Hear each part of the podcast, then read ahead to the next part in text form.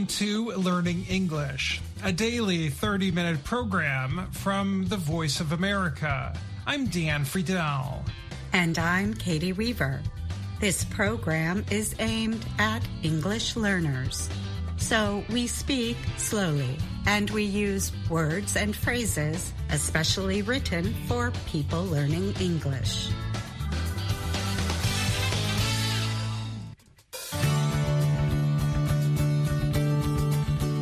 Coming up on the show, I report about American theater legend Chita Rivera, who died this week at age 91. Faith Perlow answers a question on Ask a Teacher. A learner wants to know why Americans drop sounds from certain words when they talk. We also hear from Dan Novak, who has a report about this year's Grammy nominees.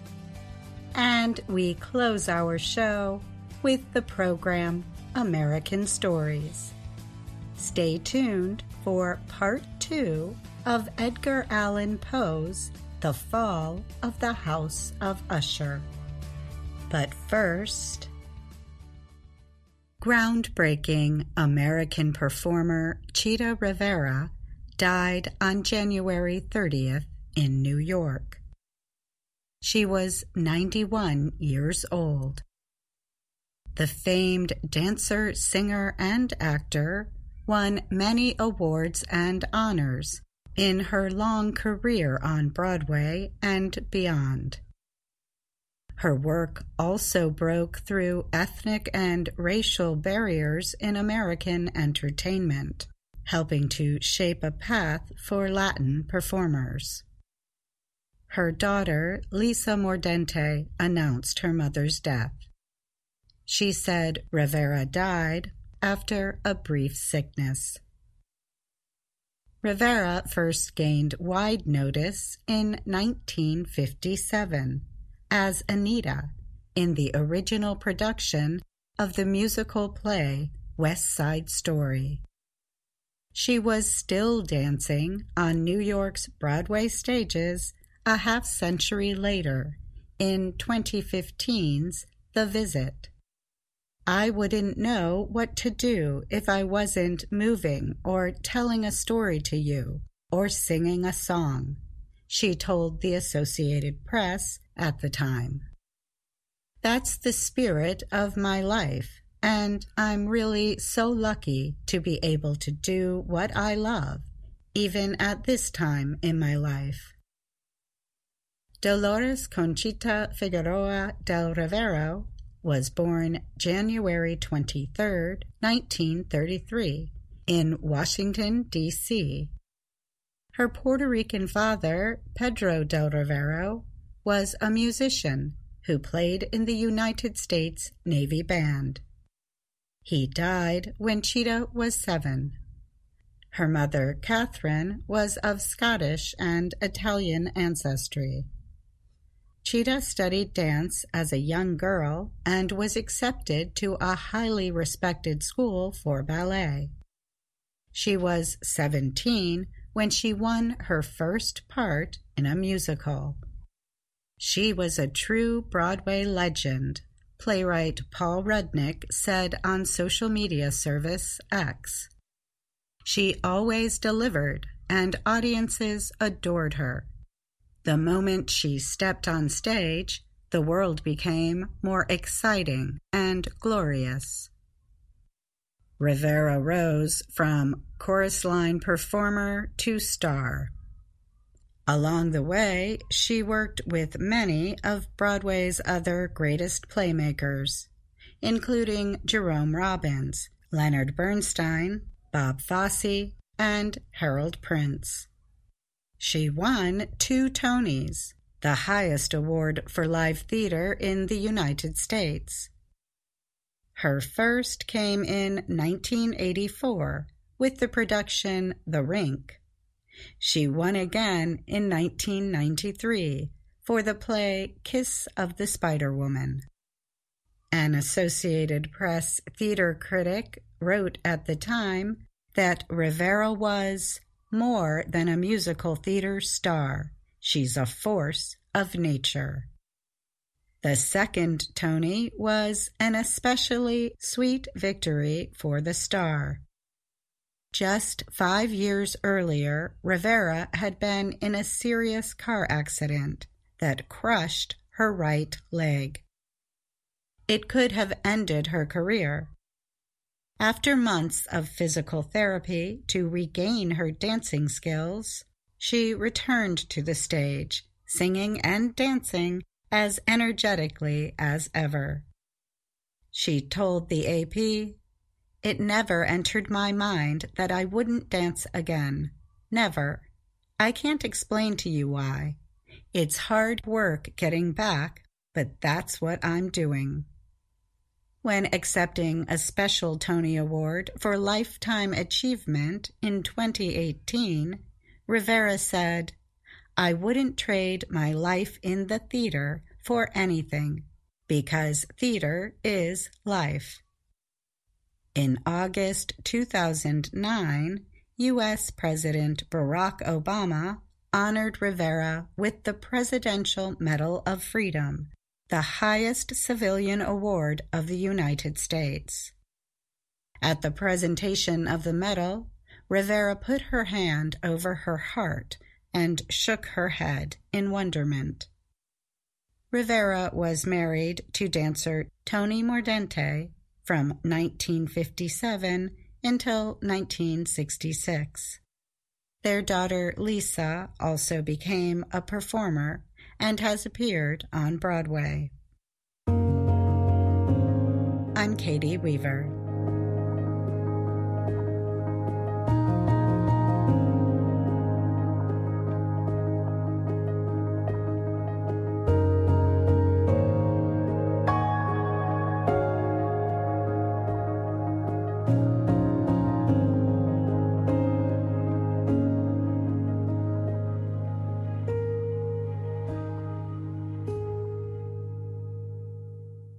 The American music industry holds its highest honors Sunday night in Los Angeles at the 67th Grammy Awards ceremony.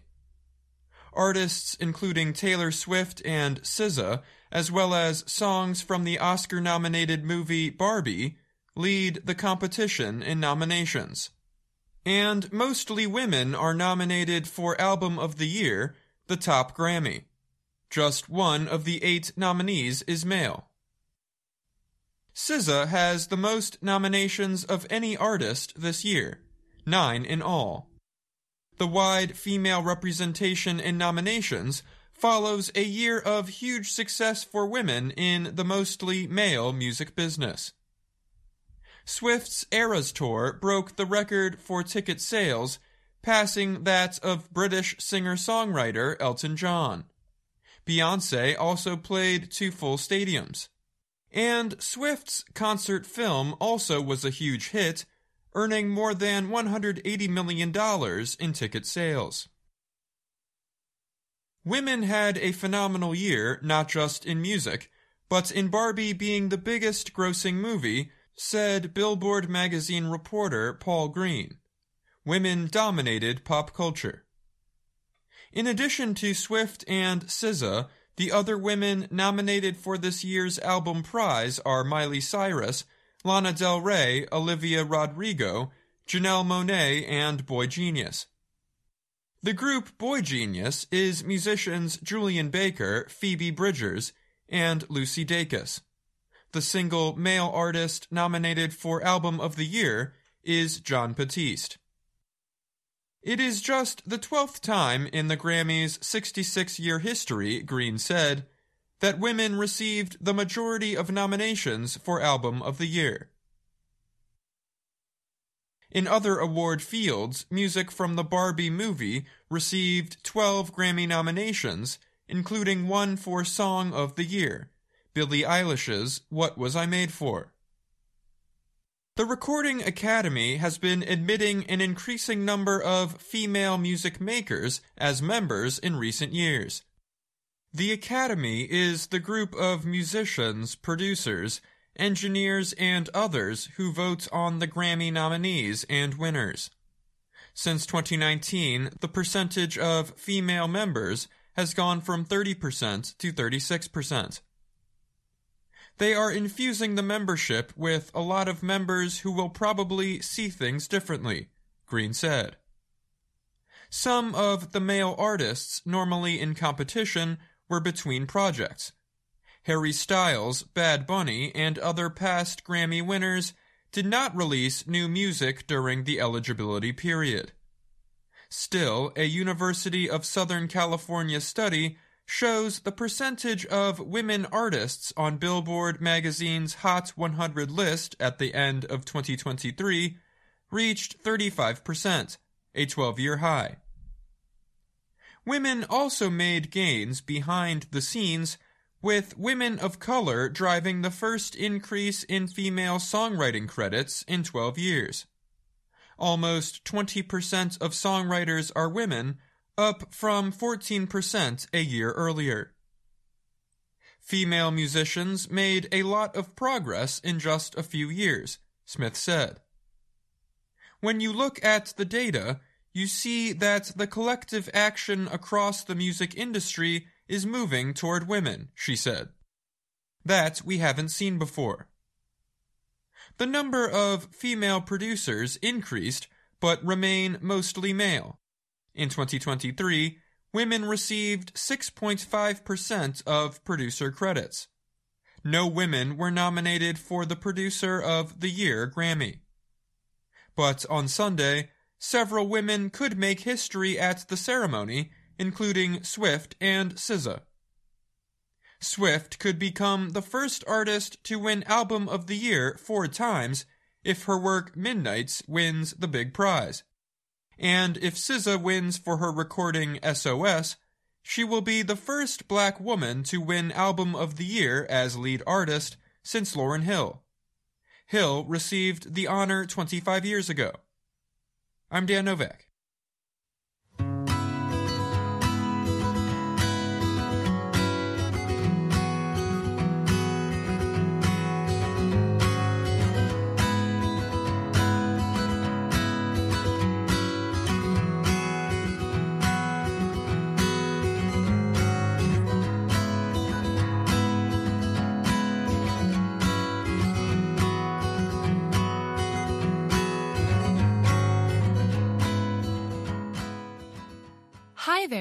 This week on Ask a Teacher, we answer a question about reduced syllables and assimilation. Hello. I would like you to explain to me in detail, if that is possible, in spoken English, why do native speakers change or omit these letters? For example, 1. I want to go. I want to go. 2. Handbag, handbag. 3. A and B, A and B. What's the rule behind this? Thanks, Adam. Thanks, Adam, for your question. You have found that people do not always say words the same way all the time. They sometimes change sounds to make them easier to say. One example is syllable dropping, which we discussed in an earlier Ask a Teacher. Assimilation and reduction are other ways sounds can change when people are speaking quickly. Two different sounds can start to sound the same when they are said quickly. This is called assimilation. This is what is happening in the word handbag. The n sound is a nasal sound, which is made by air moving through our nose. The sound b is produced by pressing the lips together. So the n sound is affected by the b sound in bag. The sound becomes m, a combination of a nasal sound and the labial sound. The d sound is then dropped. Handbag, handbag. Sometimes it is not just one sound within a word that is reduced, but a whole word, like in the examples of wanna or A and B. Function words like to and and are often reduced in everyday speech.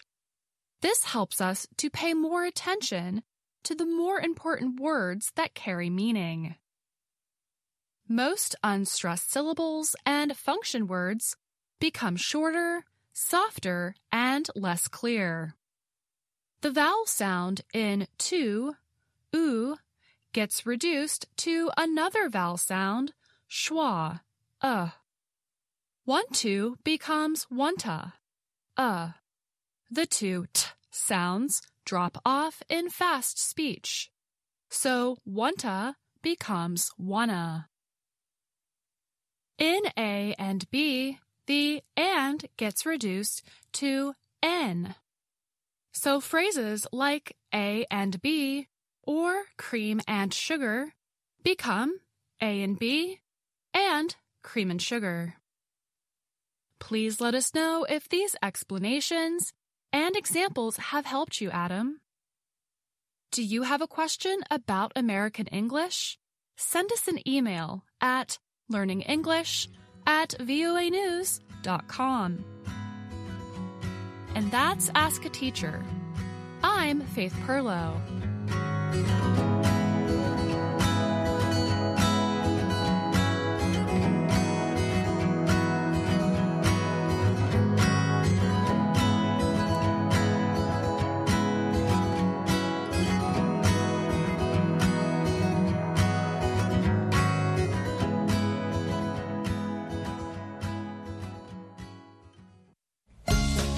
VOA Learning English has launched a new program for children. It is called Let's Learn English with Anna. The new course aims to teach children American English through asking and answering questions and experiencing fun situations. For more information, visit our website learningenglish.voanews.com.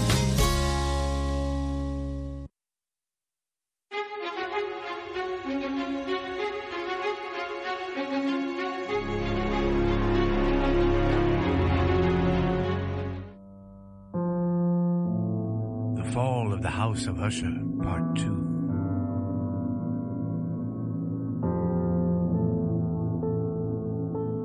Roderick Usher, whom I had known as a boy, was now ill and had asked me to come to help him.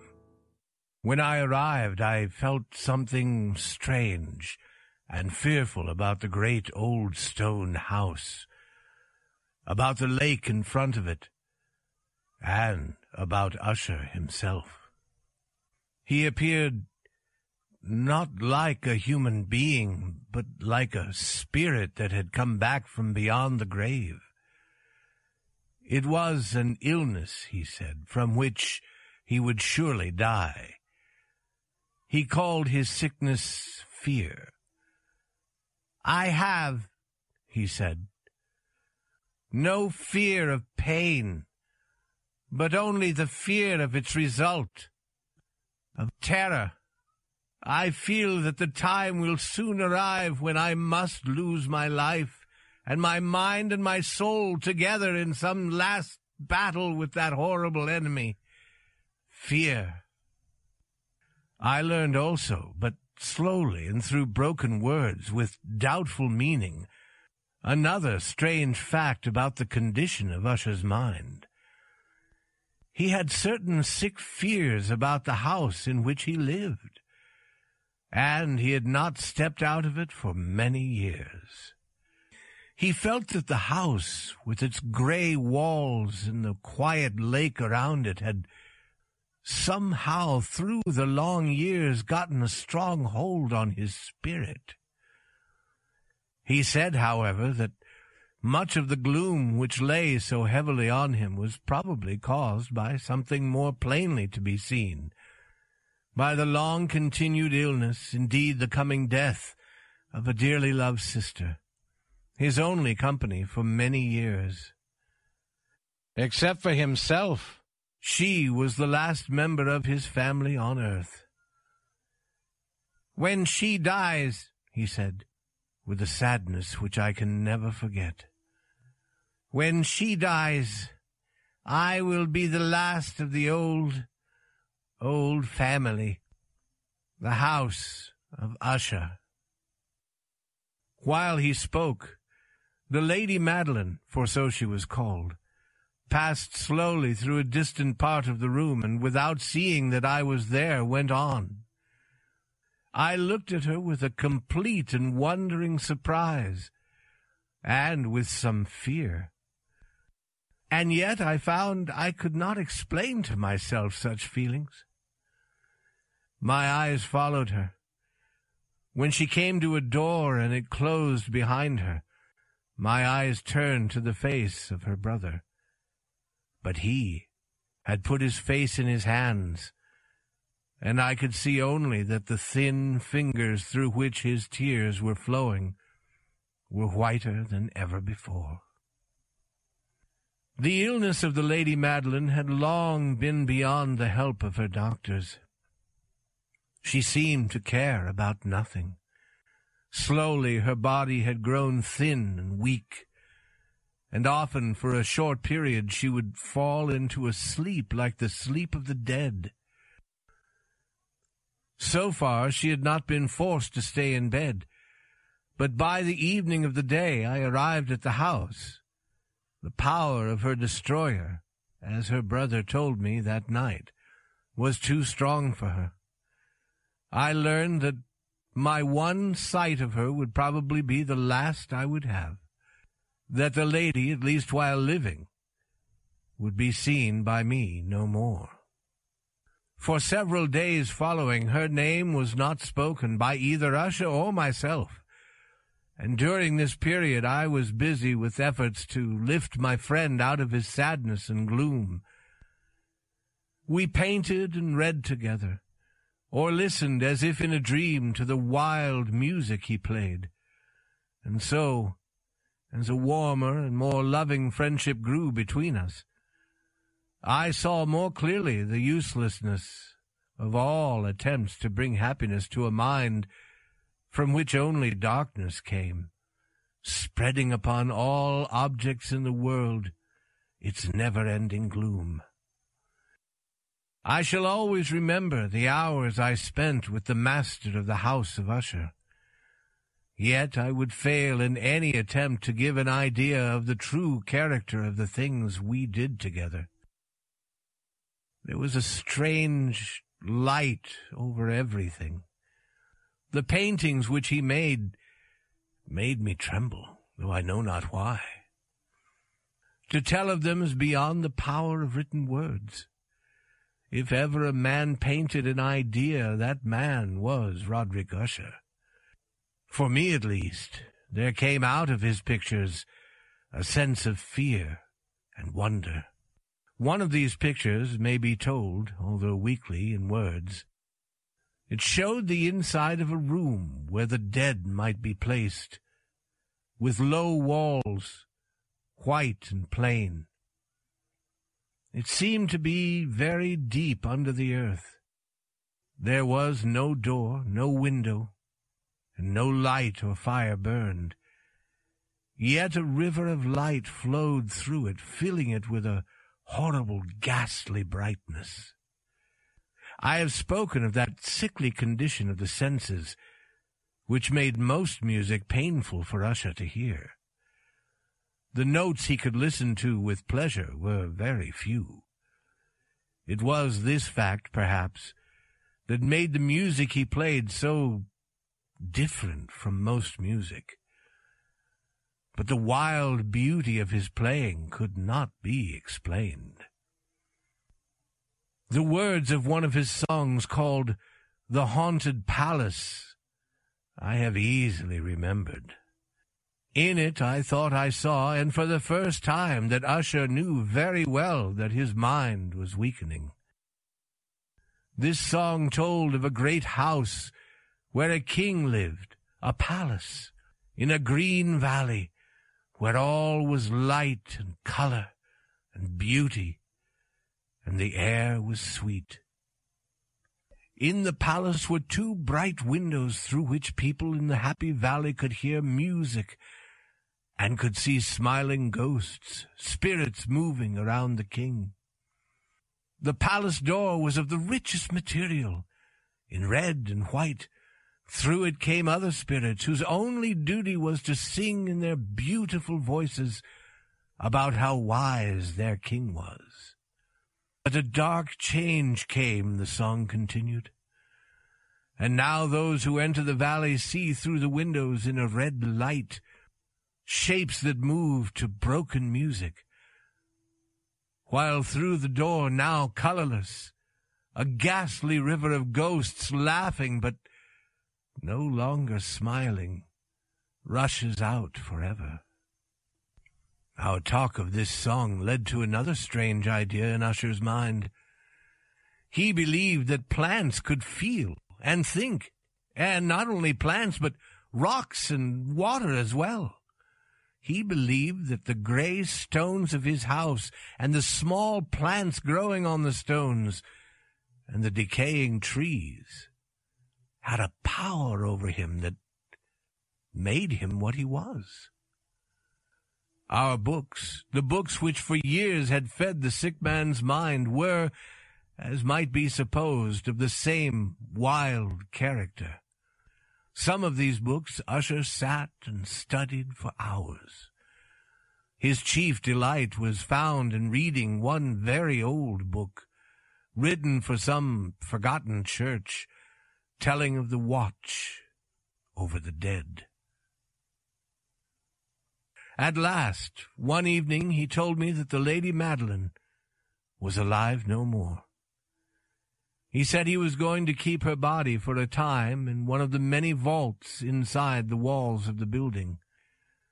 The worldly reason he gave for this was one with which I felt I had to agree. He had decided to do this because of the nature of her illness, because of the strange interest and questions of her doctors, and because of the great distance to the graveyard where members of his family were placed in the earth. We too carried her body to its resting place. The vault in which we placed it was small and dark. In ages past it must have seen strange and bloody scenes. It lay deep below that part of the building where I myself slept. The thick door was of iron, and because of its great weight made a loud, hard sound when it was opened and closed. As we placed the Lady Madeline in this room of horror, I saw for the first time the great likeness between brother and sister. And Usher told me then that they were twins. They had been born on the same day, for that reason, the understanding between them had always been great, and the tie that held them together very strong. We looked down at the dead face one last time, and I was filled with wonder. As she lay there, the Lady Madeline looked not dead, but asleep, still soft and warm though to the touch, cold as the stones around us.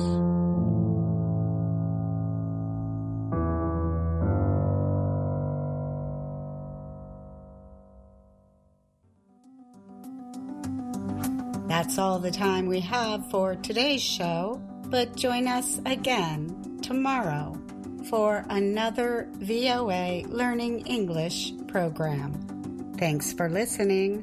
I'm Katie Weaver. And I'm Dan Friedel.